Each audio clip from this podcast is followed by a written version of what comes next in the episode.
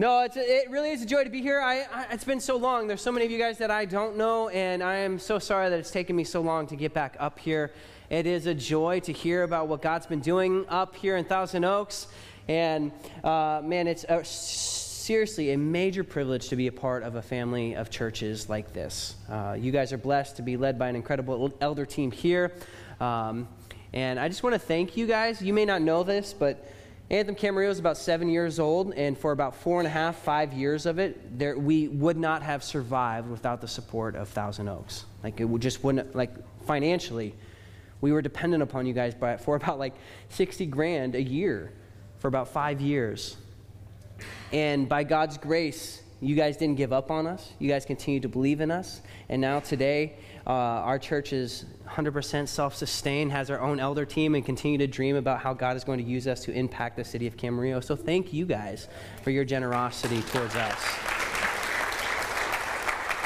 And if you are new, you need to know you are a part of a church that loves to send. We love to send money, we love to send people. And so uh, we believe that everybody, you are here until you're sent there. And so uh, we are so glad that you're here, a part of this church community. Continue to press in and press on towards Christ. Last week, you guys uh, got to hear from Terry. How amazing is Terry? You guys like Terry? Yeah. I think so. If you don't, uh, that's okay. You're entitled to your opinion. Um, uh, no, uh, it was great. Last week he came and talked on a really easy topic about husbands submitting to wives, or excuse me, wives submitting to husbands. Some of you may want it that way. And husbands to love your wife as Christ loved the church and to not be harsh with them. Uh, he did a phenomenal job. If you didn't get a chance to listen to that message, you need to go back and listen to it. It's foundational, and it's actually important for the one that we're walking through today. As Paul is identifying these three subjects in Colossians 3, these three case studies husbands and wives, parents and children, or children and parents, and then slaves or servants and masters. And as he's doing this, he's really taking the household unit. This is the common. Uh, this is what the common household would look like in the first century is these three types of relationships. And if you've been with us in colossians you've known that one thing that paul is doing over and over and over again is he is he is talking about the lordship of jesus the centrality of christ the superiority of christ in all things. Paul in the first few chapters of colossians makes it impossible for us to not see that jesus christ is lord that it's through him and by him that all things are held together. And there wasn't anything that was made that wasn't made through him. That Jesus is the center and that now he is seated at the right hand of the Father. Paul goes through and he talks about who God is, chiefly in the person of Jesus. And then he goes on to talk about what Jesus has accomplished on our behalf. He goes on to talk about how we were once dead in our trespasses and sins, but we were made alive. That our record of debt, our, our sins and our debt that was held against us, it has been wiped clean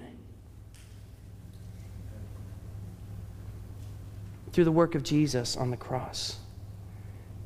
Because of what Jesus accomplished, we now have a new identity. We are now hid with Christ on high. We have been raised to the newness of life. We belong to Him and we are his sons and his daughters. This all is paramount. It must be understood. This is how Paul operates. Who is God? What has he done in Jesus? Who now am I? And now we get to the question of who, how now do I get to live? The first section above, uh, talking about relationships together before we get into the husbands and wives, gives us how we're to engage with one another, to consider one another better than ourselves, to bear with one another, to forgive as we've been forgiven to sing psalms, hymns, and spiritual songs to one another. Paul's laying down this groundwork of how we're called to live. And then he gets to this section that we're in. And there's this transition verse in 317. And whatever you do in word or deed, do heartily, do unto the Lord Jesus, as, as though Jesus Christ is Lord. In everything that you do, let it be clear that Jesus Christ is Lord. And so he moves into this section that we're in today, of these three different case studies husbands, wives, parents, and kids, and masters or servants and masters. And like I said before, this is the household unit. This is the common household unit. These aren't like three massively different things. This is all what would happen in somebody's home and somebody's property. So these are the most fundamental, the most basic, and potentially the most important relationships in your life. And what Paul is doing is he's going to say if Jesus truly is Lord, and if he has raised you from the dead, if he's brought you back to life, if he has given you new life, and you claim to be a son or a daughter, these core relationships, they must be affected by that reality. It must be apparent. In these relationships, even above all else, the, these relationships must be affected by the truth that Jesus Christ is Lord. And so we're going to dive into that today. And as we do, I want to I want to I want to share because he's talking about children obeying parents and everything for this please the Lord. Fathers, don't provoke your children lest they become discouraged. And and in here, I think we're going to begin to see uh, some keys, some important facts or uh, details of why we are facing such a crisis in our country, specifically with youth leaving the church. Regularly, I, um, asked to come and talk about reaching the next generation. I don't think I'm particularly gifted at it, by the way. Um, people ask me what to do, and I'm like, love them uh, and listen. Uh, and we get into a little bit more, but one of the things that I've been able to see over the years in particular, as I've studied and I've watched hundreds and hundreds of people leave the church, is that one of the reasons kids, youth, the next generation are leaving the church is because the relationship at home is jacked up. Because husbands aren't loving their wives like Christ loved the church, and because wives aren't submitting to their husbands. On top of that, they're also leaving because children aren't obeying parents, and husbands or, or fathers and mothers are provoking their children and leading them to discouragement. I can't tell you how many times I've heard the story of somebody growing up in the church most of these are my friends, are legitimately my peers. So it's not even the next generation. It's, these are my friends who have left the church. And it's because they would come to church with their mom and dad on Sunday. And they would sit and they would hear an amazing sermon, maybe. And then they would hear these songs being proclaimed of how your praise will ever be on my lips, ever be on my lips. Your praise will ever be on my lips till Sunday afternoon, where there's something else coming off of my lips, uh, and it's not praise. It's condemnation, it's shame, it's judgment, it's backbiting, it's my way or the highway type of language. The reason so many youth are leaving the church is because they hear mom and dad proclaim with their mouth what they believe, and then they see how they live out their life at home, and there is not alignment. In this next generation, they go like this they go, I smell that, and it don't smell good. And I don't want anything to do with that. Now, it's not that the house isn't perfect at home. That's not why people are leaving. It's because people are pretending like it's perfect at home. But in the inside, it's rotten. We've got problems within the home. And Paul is establishing here that if we are going to be effective in reaching Thousand Oaks, Conejo Valley, Ventura County, and beyond, we must go after the home first.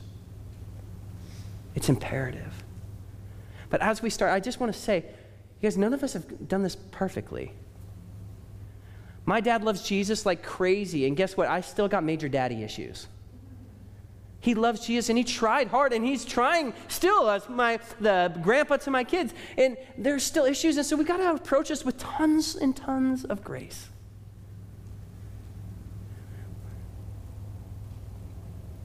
But we absolutely cannot pretend like we don't need God's help in this area. And we cannot pretend like we don't need one another's help either.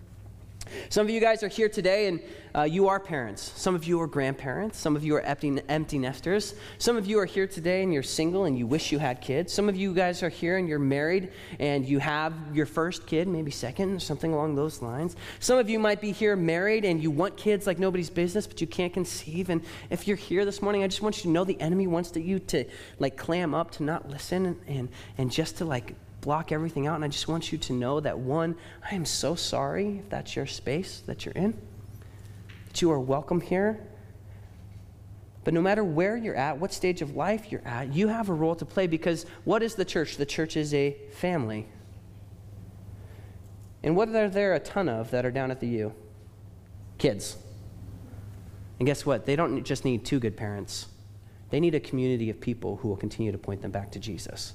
So all of us have a role to play in this today. All right, let's dive into our text today and keep moving. So here, here we are, Colossians 3, starting in verse 20. Children, obey your parents in everything, for this pleases the Lord. Fathers, do not provoke your children lest they become discouraged. And whatever you do, work heartily as for the Lord and not for man, knowing that from the Lord you will receive inheritance as your reward. You are serving the Lord Christ. I want to start off by saying, in many regards, you probably don't need somebody to like really teach on this too much. This isn't incredibly difficult. Children, obey your parents. This pleases God. It's pretty straightforward. Fathers and mothers, don't provoke your children lest they be led to, into discouragement. And we'll unpack that. I'm one needs a little bit more unpacking. But there's some of this that's not incredibly difficult for us to navigate through this morning. And we're going to walk through this, but also we're going to try and press into what God is trying to highlight for us. So, children, obey your parents in everything, for this pleases the Lord. Last week we saw Paul, he highlighted the women first, right? He gave great value to the women as he spoke their name first. He put them in the prime position as he called and invited wives to voluntarily submit to their husbands. He gave them value in a time and a place where they had none. He's doing the same thing with children here. He's addressing children before parents. And again, order matters in Scripture. This would be odd. And so here he's giving value, purpose to children. It's interesting, one of the things he's not doing is he's not saying, parents tell your children, obey your parents. he's speaking to children directly. Which is cool to me. For me, when I'm hearing this, I recognize that all of a sudden, when this letter is being read, read aloud in Colossae, guess who's present among everybody else in the congregation? Children. And how cool would that have been? All of your life, you've just been a tag along with your parents up until this point. And all of a sudden, you get this letter from the most famous Christian around right now, from Paul, and he speaks directly to me. He says, Child, ch- children, child, you, me, obey your parents, for this is pleasing to the Lord. I think that's pretty rad. I think that's neat, and I think sometimes we can miss out on this. But as we look at, at at this section of children obeying parents, we have to, we have to look back just briefly at the section above, which is husband and wife relationship. Again, order matters. Here, Paul is highlighting it. He's starting with a husband and wife relationship. So, for the household, if the household is going to thrive, ideally, then husband and wife are going to be in unison, working together in harmony for God's glory. Paul cares about the foundation of the marital relationship before he talks about engaging with your kids. What we want to extrapolate from that is to understand that if you are to lead your children well, one of the best things you can do is have a phenomenal marriage. In our day and age, people are far more often to put their child above their spouse. This must stop. It's unbiblical. We do not put our children above our spouses. We put our wives and our husbands above our spouses. And I'll say this is ten, has a tendency to be easier for husbands to do than for wives to do. And rightly so. Wives, as you have young kids, Like there's something about you that's like, well, like I've got to make this kid a priority. He's going to die without my milk. And I'm like, okay, fair enough. True. All right? That is true. However, I still I had this conversation with Keeley.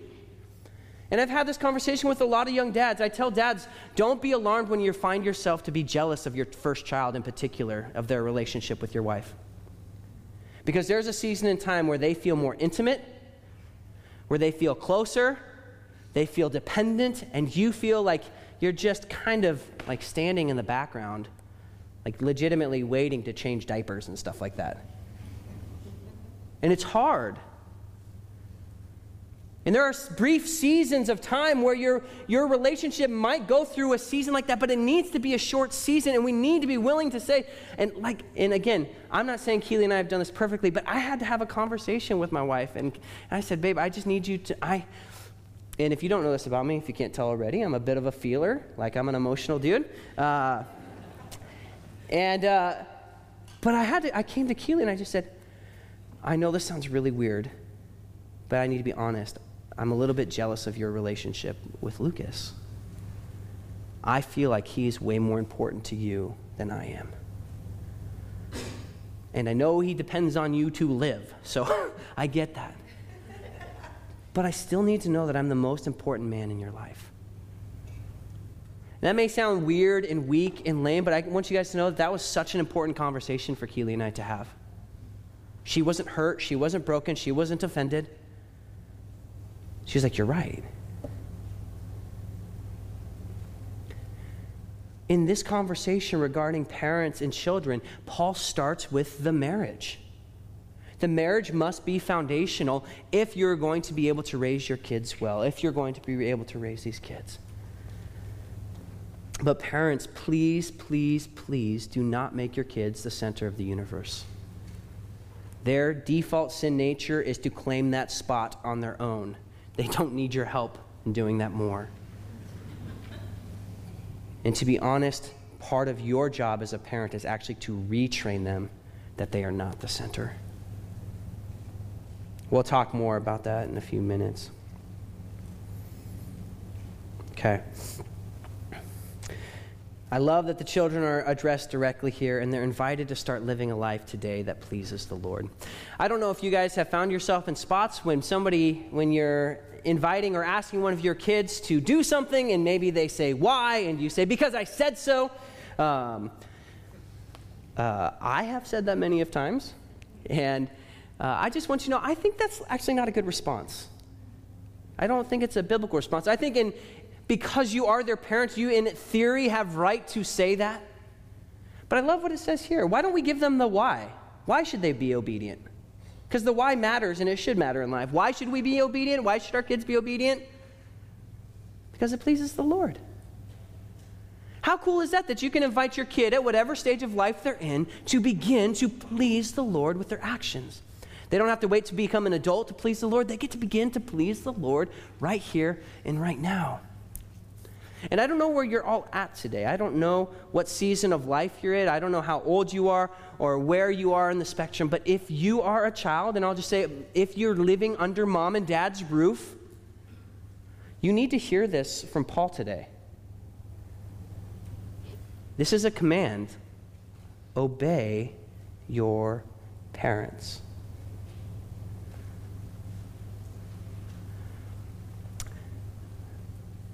I don't think I'm alone. I don't know. Yeah, maybe I'm alone in this, but man, our genuine obey is a four letter word, but I feel like it's become a bad four letter word in our culture today. Almost as though obedience isn't a virtue, almost as if obedience is a weakness. We live in a time and a place where authenticity has superseded the virtue of being obedient. So, what do we do? We do what we feel like. We become obedient to our feelings. And when we become obedient to our feelings, we become slaves to our feelings and then often spiral.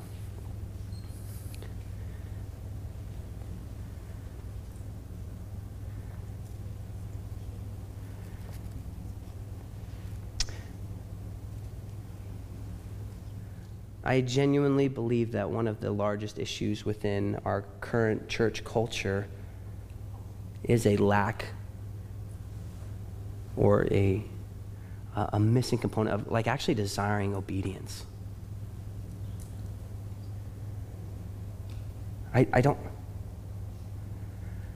I don't think, and this is a good thing for you, like, do you want to be obedient?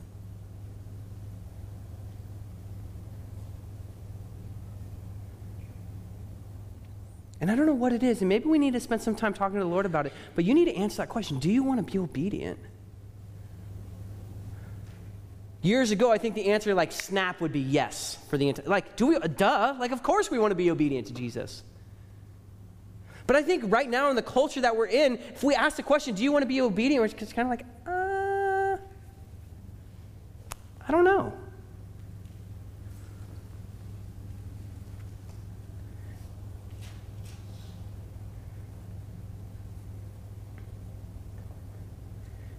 The reality is,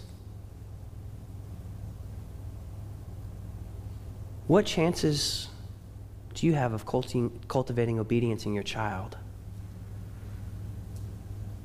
if you're not demonstrating what obedience looks like? John 1:12 says this. This is important as we are looking at this text. It says, "To those who believe in him, to those who receive him, he gives the right to become Anybody know the next word? Children, Children of God." So, even though we're talking about a parent child relationship, it's important for us to understand that this also includes me because who is my parent? God, Father. I am a child of God. And just as Paul is calling children of earthly parents to be obedient to their parents, he simultaneously is putting in us, as children of God, that same command Sons and daughters of the king, be obedient to your father.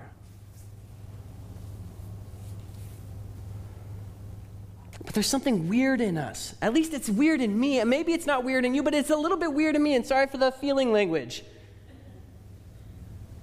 But there's parts of us that don't want to be obedient. Or am I crazy? Am I crazy? Okay. But yet, we will follow Paul, right? And he says, Jesus Christ is Lord. Not anything was made through him or by him or without him. He holds it all together. He did. He took my debt and he took it to the cross and he nailed it there. And there on the cross, his blood was shed for me and I am completely forgiven. I am pure and I'm spotless, and that's amazing.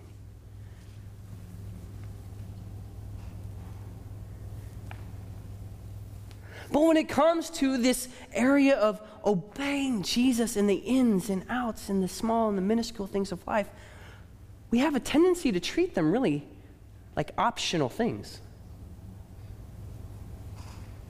We have a tendency to make obedience to Jesus like, oh, if I want to. And I just, I, I don't know if that's an okay thing. Granted, I want us to be authentic. I want us to be honest with our heart. I want us to be honest. But are we willing to be a people? If we want to see obedience growing in our kids, we've got to be a people. And this isn't just parents, this is our whole church family. This isn't just parents. Are we going to be a people who actually cultivate a culture of obedience? Where obedience ceases to be a vice and it begins to be the virtue that it once was. Are we willing to do that?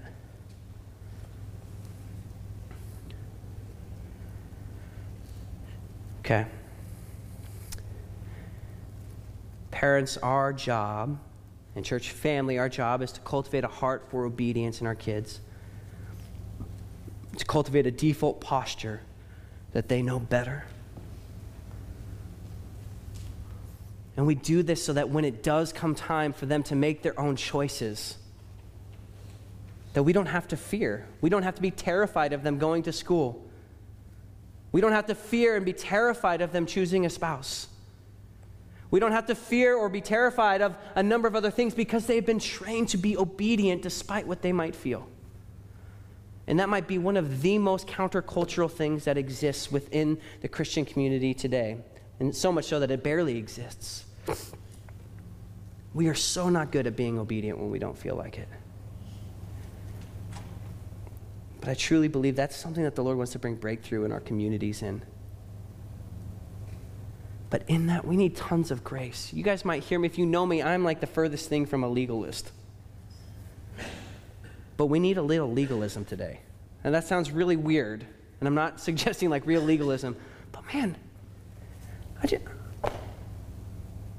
I want us to take obedience seriously. I personally need to take obedience more seriously.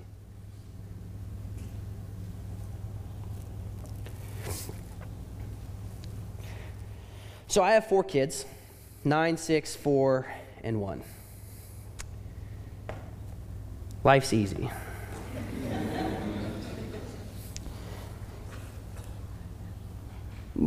Preparing to teach is a challenge for me. I'm not a teacher teacher, I'm a shepherd teacher. God's built me that way, and so I, I, I feel a lot. I know I've expressed that before. But you guys got to understand, getting to teach a message, period, is, is very heavy for me. But then to teach a message on children and parents and being like in the middle of a storm, like, I just kind of want to like melt into a puddle a little bit. Because, guys, this is hard.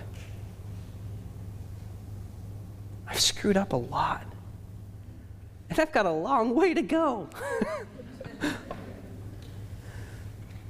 but I had to sit down with my kids this week. And I had to walk through this passage. I had to tell them, hey guys, I'm sorry for the times where I've demanded you be obedient and not let you know that the reason we're called to be obedient is because this pleases the Lord. So much of my desire to have my kids be obedient to me is because I'm just frustrated and I just want them to behave. I just want to get through Costco without them melting down. I just want to get through one dinner where one of my kids doesn't spill their water. Like, I just, I, it, oh, uh, it would be so great. And you guys I have amazing kids. But you guys, so often, I've got to be careful. I can read something like this hey, my kids need to be obedient, and I stop caring about them being obedient because it pleases the Lord, and I just care about them doing what I say because I'm in control, and doggone it, I'm the boss, and this is my house and my rules. And all of a sudden, I turn into a tyrant, to a legalist, one who's not interested in my child falling more passionately in love with Jesus, but way more interested in my child being quiet so that I can think for two seconds. now, do we all need grace? Yes.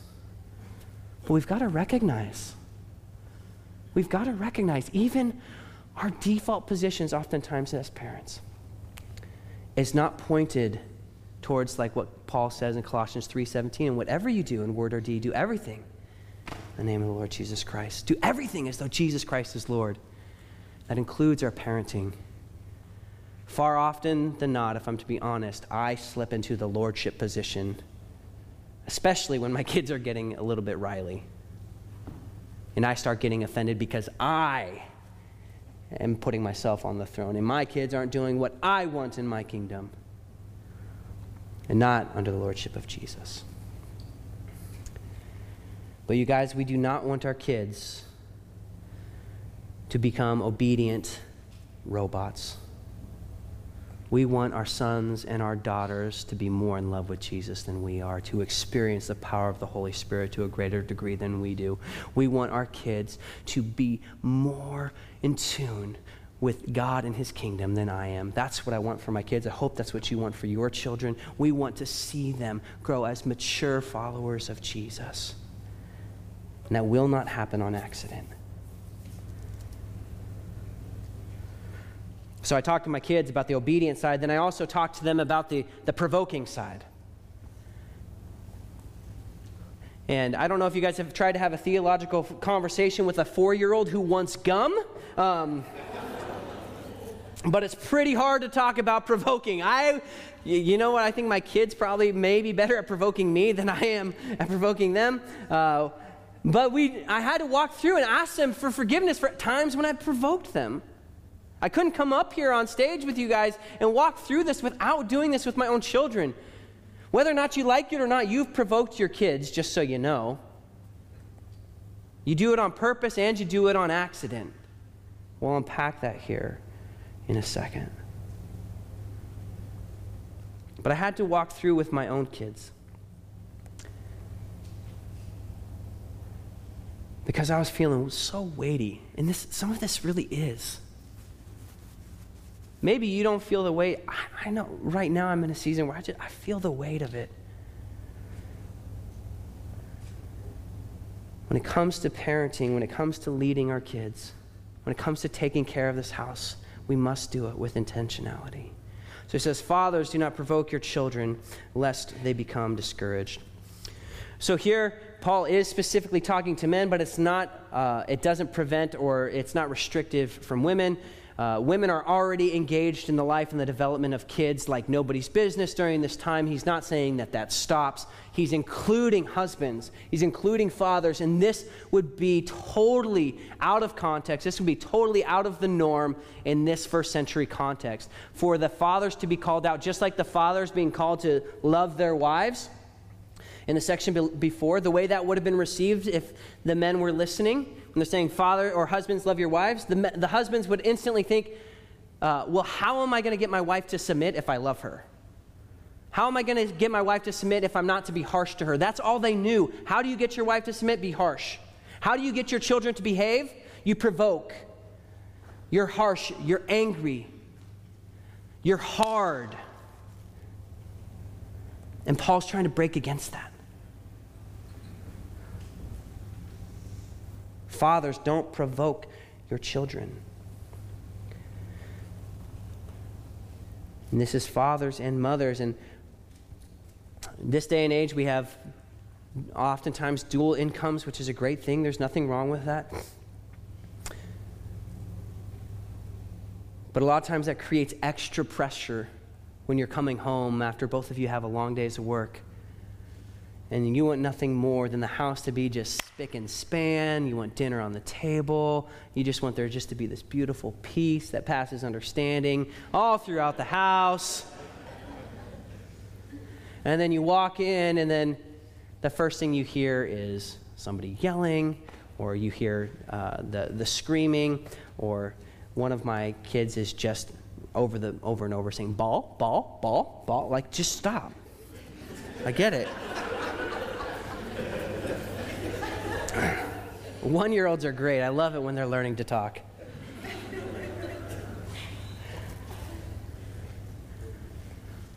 But you guys, we, we forget that we have a job to do together. Again, we uh, so oftentimes we think one of the primary ways that we show love and care for our kids and for our wives is, is through hard work and provision and, and through providing a roof over. And that's absolutely foundational. It's super important. But I guarantee you, if you are a jerk to your kids, and I guarantee you that if you do not engage in loving them on their level, they could care less what type of shoes they have, what type of gaming system they have. Those things do not matter to your kids. What matters to them is your relationship with them. We've bought into this lie that these material things will make up for my lack of being a good parent. That's baloney. Your kids need you. They need you. And guess what? They don't need you for 17 hours. Sometimes they just need you for 20 minutes, for five minutes. All of us are in different places with, with different hardships in life. There's some of you that are working two jobs just to make it, and God bless you. God bless you. And when the ideal is lacking, grace abounds. But we need to be a people with intentionality who engage our kids on purpose. So, fathers and mothers, don't provoke your children. This Greek word provoke is erethizo. This means to embitter, to exacerbate, to make resentful, or to make someone bitter, to stir them up. I don't. I, I love my dad to death. I, like I said before, he, him and I have a good relationship. He loves Jesus. My dad doesn't even have to really uh, say anything to me at some points in time to be able to stir me up. Any of you guys have a relationship like that with your parents? They can just kind of like look at you or give you like a hug that's like, okay, something's up. Like, You guys, I don't know if you guys have that with your folks, but they can just like wink at you or like sometimes they can come up to you and it seems like they're being really genuine. They're like, hey, is everything okay? And like, I don't want to, I'm out of here. You know, there's like, for some reason, with these close relationships in our lives, we have the ability to provoke one another so easily. And part of that is we need to actually get thicker skinned a little bit. Which part of this goes into actually training and ingraining a culture of obedience. When, when, when, we, when we challenge our feelings to do what God's called us to do, I've had to teach my son, who's nine, and it's sad that we have to engage with these things. Two years ago, about we started talking about pornography. We walked through this amazing book called Good Pictures, Bad Pictures. I highly recommend it. But in there, it talks about the thinking brain and the feeling brain. And it talks about how when the feeling brain is in control, it's like, uh, it's like a blind person driving. You're going somewhere, but there's no control of where it's headed. And that the feeling brain has to, it has to help, but it always sits in subject to the thinking brain. And that's true when we're disciplining, when we're being um, obedient, all of these things. We, we have to not let our feelings control us. But when it comes to this idea of provoking, there's many ways in which we do this. Some of the ways in which we do this, and again, this isn't just in a child relationship, this is a peer to peer relationship. This thing is applied in every relationship that we have. You guys have that nitpicking friend that has, is able to criticize and pull out something negative in everything? Oh, I can be that person, so I can do it like that, but man, that provokes, that stirs to anger. That person that's harsh, that leads to resentment, is provoking. Embarrassing your child in front of other people is provoking, even if you're right. Parents, please, sometimes we're so bent on being right and we want judgment now, right in this moment. You guys take a breath. The location and time in which you correct and discipline your child matters. You think all that matters is being right. When that's all that matters to you, you're wrong. It's not about being right, it's about pointing our kids to Jesus. You've got to pick your fights. For heaven's sake, please don't embarrass your kid. Be in, you be the one. Go ahead, volunteer yourself to be embarrassed, but don't you embarrass your kid. Be to your child what God is to you your protector. You're one who says, whatever comes out of you, this is going to be okay. We must show our kids what God is like. So we don't embarrass our kids. What Paul is identifying here is that as parents, we are not to negatively motivate our children. All of us have done this at some way, at some point in our lives. If you're a parent or it's been done to you, you've been negatively motivated. We are not going to keep doing that. We just get to say no. We get to change that pattern that's happened in our lives for generations. We will not keep doing that. We are going to parent differently. We're going to love differently, and we are not going to provoke our children. We do have to understand something here, though. This isn't saying don't make your kids angry. How many, if you have kids, you are a kid, how many of you guys like discipline? How many of you like correction? Yeah, right? I'm still waiting for that moment when Lucas comes in and he's like, Holy Spirit, thank you. Just please use my dad right now to help discipline me for your glory. For I know you discipline those you love. I'm here to receive it. Whatever you have for me today, Lord. I want that moment and we're chuckling, but the reality is actually we can train our kids to get there. Not in a forceful way, not to be like, oh, my dad is like my, whatever, no, but in a sense where we can actually train our kids that God is working through discipline. But we can't read something like this, don't provoke your children, and be like, that means I can't make my kid angry.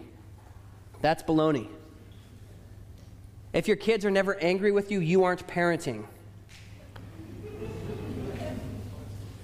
Seriously, one of the greatest temptations as a parent is to give your child what they want. And the role of a parent is never to give their child what they want, but it's to lead them to what they need.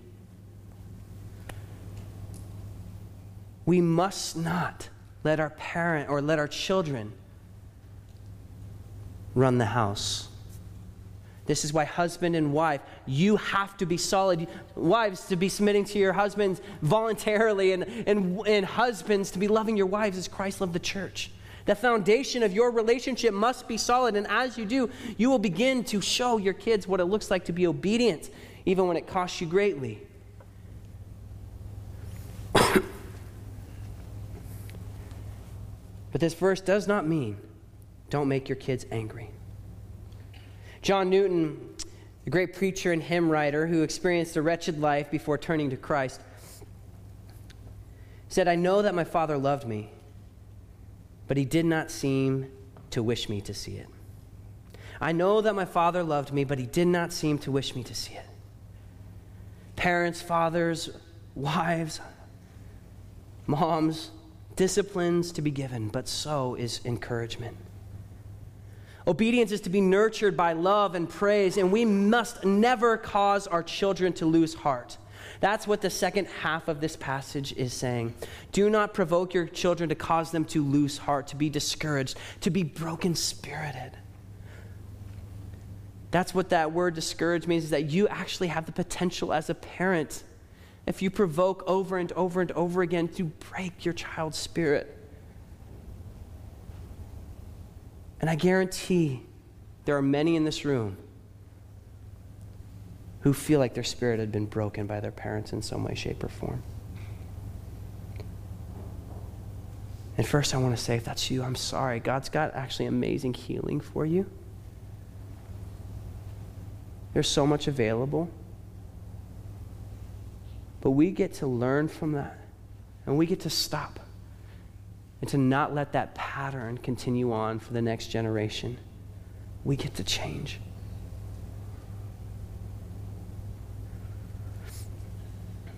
Your children will become who you tell them you see them becoming. It's what Phil and Diane Comer says. Your children will become who you tell them you see them becoming. Your words as parents, as peers, as members of the household of God, your words matter James is right. The tongue is like a double edged sword. It is, has the ability to cut and to break down, but it also has the ability to build up. Watch the words that come out of your mouth. And I am not talking about cussing, I'm talking about the words you choose. And you either speak life or you speak death over your children. This is for moms and dads in particular, but I've seen this throughout the years, in particular with dads who have an ability to cut down their children with very simple and really mean words. If that's you, I just challenge you in the name of Jesus repent to your children and to your wife and to your king. For he has not made you to cut down others with your mouth and with your words, but he's made you to encourage and build them up. With our words, we can teach our kids their value, their worth, and their dignity. We will either build them up or we will tear them down. And as followers of Jesus who declare that Jesus is King, I just hope we can stand confidently say we will not be sons and daughters who tear one another down, who tear our children down by using inappropriate language that tears apart at who they've been called to be. I want to give you a few words to root out of your vocabulary as you train your kids. These are also good not just for kids, this is beyond that. If you've done any premarital with us, you've heard this before. First things, as you're engaging with your kids, disciplining your kids, root these words out always, every, and never. Always, every, never. Do not use these words with your kids ever. okay? Any variation of those, get rid of them. Anytime those words are used, it generally leads to us provoking our kids. You never take the trash out on time. Oh, I mean, you're right. I didn't take it out this time, but last time I took it out on time. And, but you just said never. And all, these words are huge, they're massive, and they have a way of chipping against our souls. Again, marital relationship, friend relationship, relationship with your kids, all of, get rid of those, those words, get rid of them. Also, you must, you must, you must get rid of, and this is probably pretty simple. You might say you never do this, but it happens on occasion, I'm sure. But negative you are statements. Okay, like I said before, I love my dad. He loves Jesus. I can still remember, and again, maybe this is because I'm a bit of a feeler. I can still remember a time when he, he said, You are stupid. And I had done something that was really dumb. It was totally stupid. But he didn't say that thing that I did was stupid. He said, I am stupid. You guys, we must never forget our identity in Jesus. We must never forget the Imago Dei. I can do plenty of stupid things, but I am not stupid. I am a redeemed son of the King. I have been made in his image, and each day he is shaping me more and more and more to be like Jesus. I am not stupid. Am I the sharpest tool in the shed? Eh, probably not. But you guys, these negative you are statements must be rooted out. This is peer to peer. Again, with our kids, all of that. But they must be rooted out, and we must speak the positive you are statements. You are a son, a daughter of the king. You are his beloved, and he sings over you.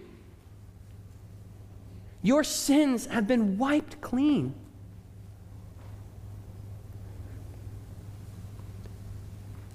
It's so interesting. We live in a time and a space where, where still we think that the best way to motivate people into obedience is fear.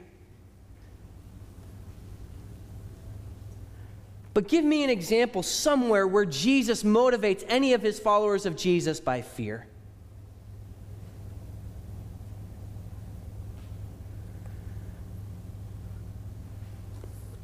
I can't think of one. That's because there is a greater thing, a greater motivator than that of fear, and that's perfect love. And perfect love casts out all fear. And if we're looking to motivate our children into following and being obedient to Jesus, the best way to do it is not through fear or intimidation or scare tactics. It's through getting on your face and falling deeper in love with Jesus Christ.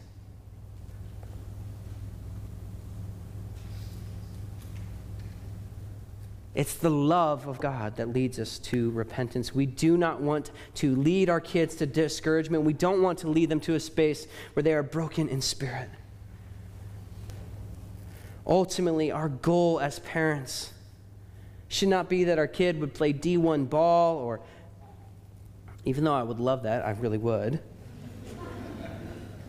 or to have our kids behave in Costco, which that would be nice also. But our goal is to our goal is to cultivate vibrant Christ followers who would follow his call in their life and be obedient to him no matter what the cost. Is that your desire for your kid? You should ask your kids what you feel like your desire is for them. It's very telling. It's one thing to tell them what your desire is, it's another thing to genuinely listen. Hey, what do you think I want for you? What do you think my greatest heart's desire is for you? If you have parents, especially if you have kids, especially between the ages of like 7 and 15, or maybe older, I really encourage you to ask that question and be open to what they have to say. I've been convicted this week that so much of my parenting I do not with, it's not that I do it anti the lordship of Jesus, but I don't do it intentionally thinking about Jesus Christ being Lord of my parenting.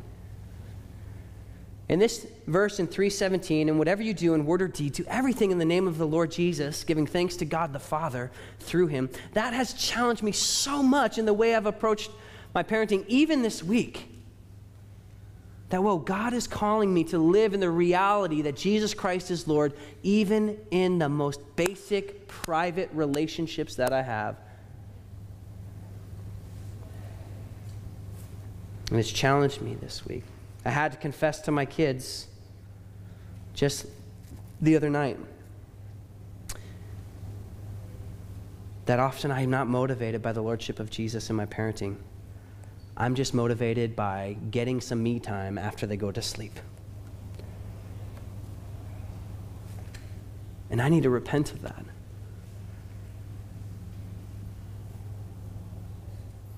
Guys, raising kids is work. You don't have to lie about it. It's hard work. We need Holy Spirit to do this well. But you must understand that before your kids ever learn how to read the Bible, before they ever go to a Sunday school that they remember, they will already be developing their first theologies about God by the way you treat your spouse and by the way they treat you treat them.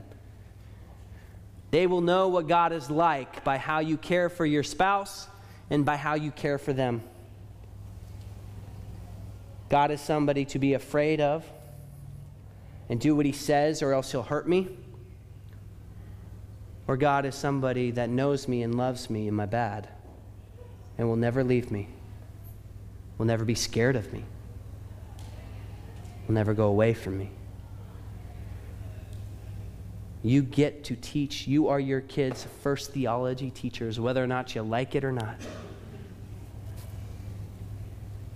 And I hope that starts to become a good thing, not a bad thing.